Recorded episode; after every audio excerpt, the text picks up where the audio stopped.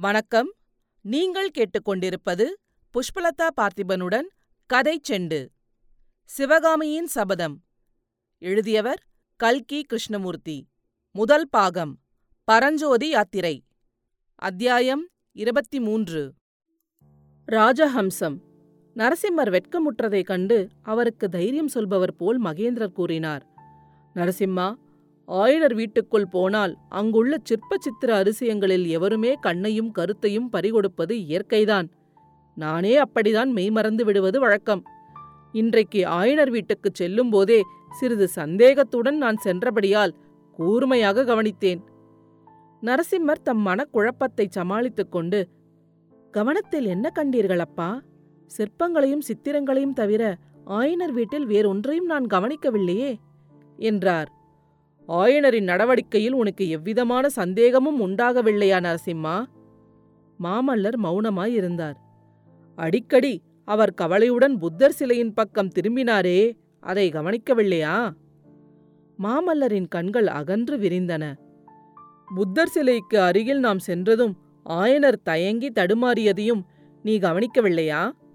நரசிம்மர் திடுக்கிட்டவராய் அப்பா அந்த பெரிய புத்த விக்கிரகத்துக்கு பின்னால் ஒருவேளை யாராவது மறைந்திருக்கிறார்களா என்ன? என்றார். ஆம் நரசிம்மா இரண்டு பேர் இருந்தார்கள். அன்றிரவு ராஜவிகாரத்துக்கு அருகில் ஒரு புத்த பிக்ஷுவையும் ஒரு வாலிபனையும் நாம் பார்க்கவில்லையா? அந்த இருவரும்தான் என்ன? அவர்களா ஆயன சிற்பியார் வீட்டில் புத்தர் சிலைக்கு பின்னால் ஒளிந்திருந்தார்கள்? ஆம் ஆனால் ஒளிந்து கொள்ளும் கலையை அவர்கள் அவ்வளவு நன்றாக கற்கவில்லை.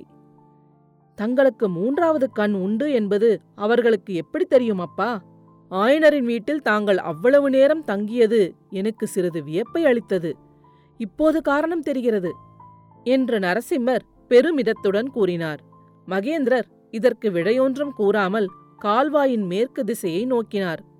திடீரென்று அப்பா ஆயனர் வீட்டுக்கு நான் மறுபடியும் போய் வர விரும்புகிறேன் என்றார் மாமல்லர்.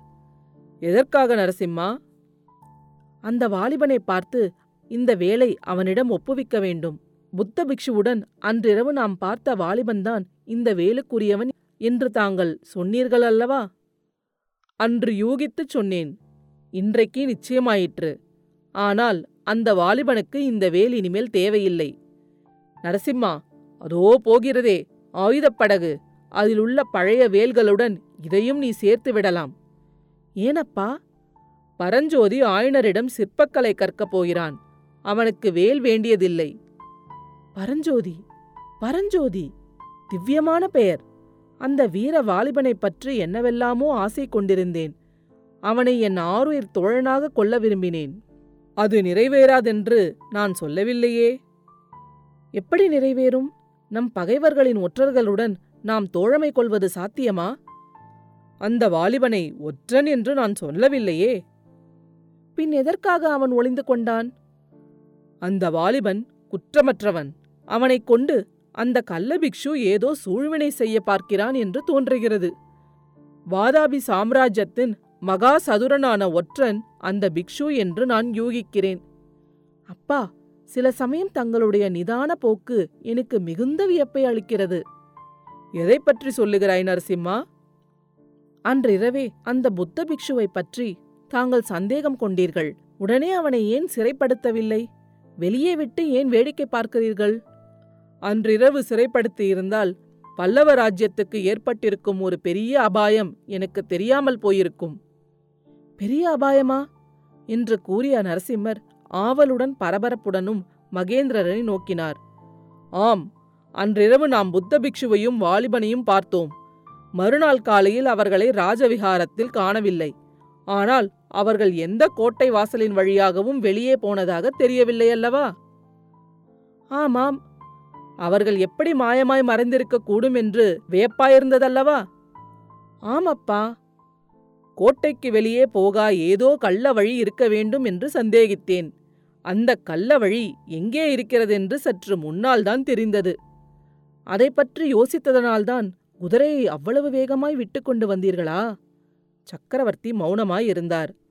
கள்ளவழி எங்கே இருக்கிறதப்பா? ராஜவிகாரத்தில் புத்த பகவானுடைய விக்கிரகத்துக்கு பின்னால் பார்க்க வேண்டும் நரசிம்மா. சக்கரவர்த்தியின் அறிவு கூர்மையைப் பற்றி நரசிம்மர் அளவற்ற வியப்பு கொண்டவராய் திகைத்து நிற்கையில் அதோ ராஜஹம்சம் என்று மகேந்திரர் கூறியதைக் கேட்டு மேற்கே நோக்கினார்.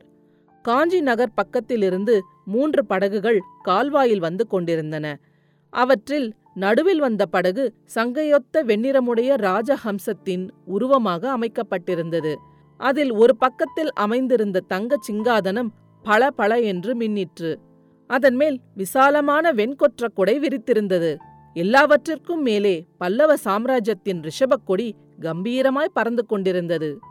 முதலில் வந்த படகும் ராஜஹம்சமும் படகோட்டிகளைத் தவிர மற்றபடி வெறுமையாய் இருந்தன. கடைசியாக வந்த படகில் பலர் அமர்ந்திருந்தார்கள். ஆ? மந்திரி மண்டலத்தாரும் வருகிறார்களே தாங்கள் வரச் சொல்லியிருந்தீர்களா?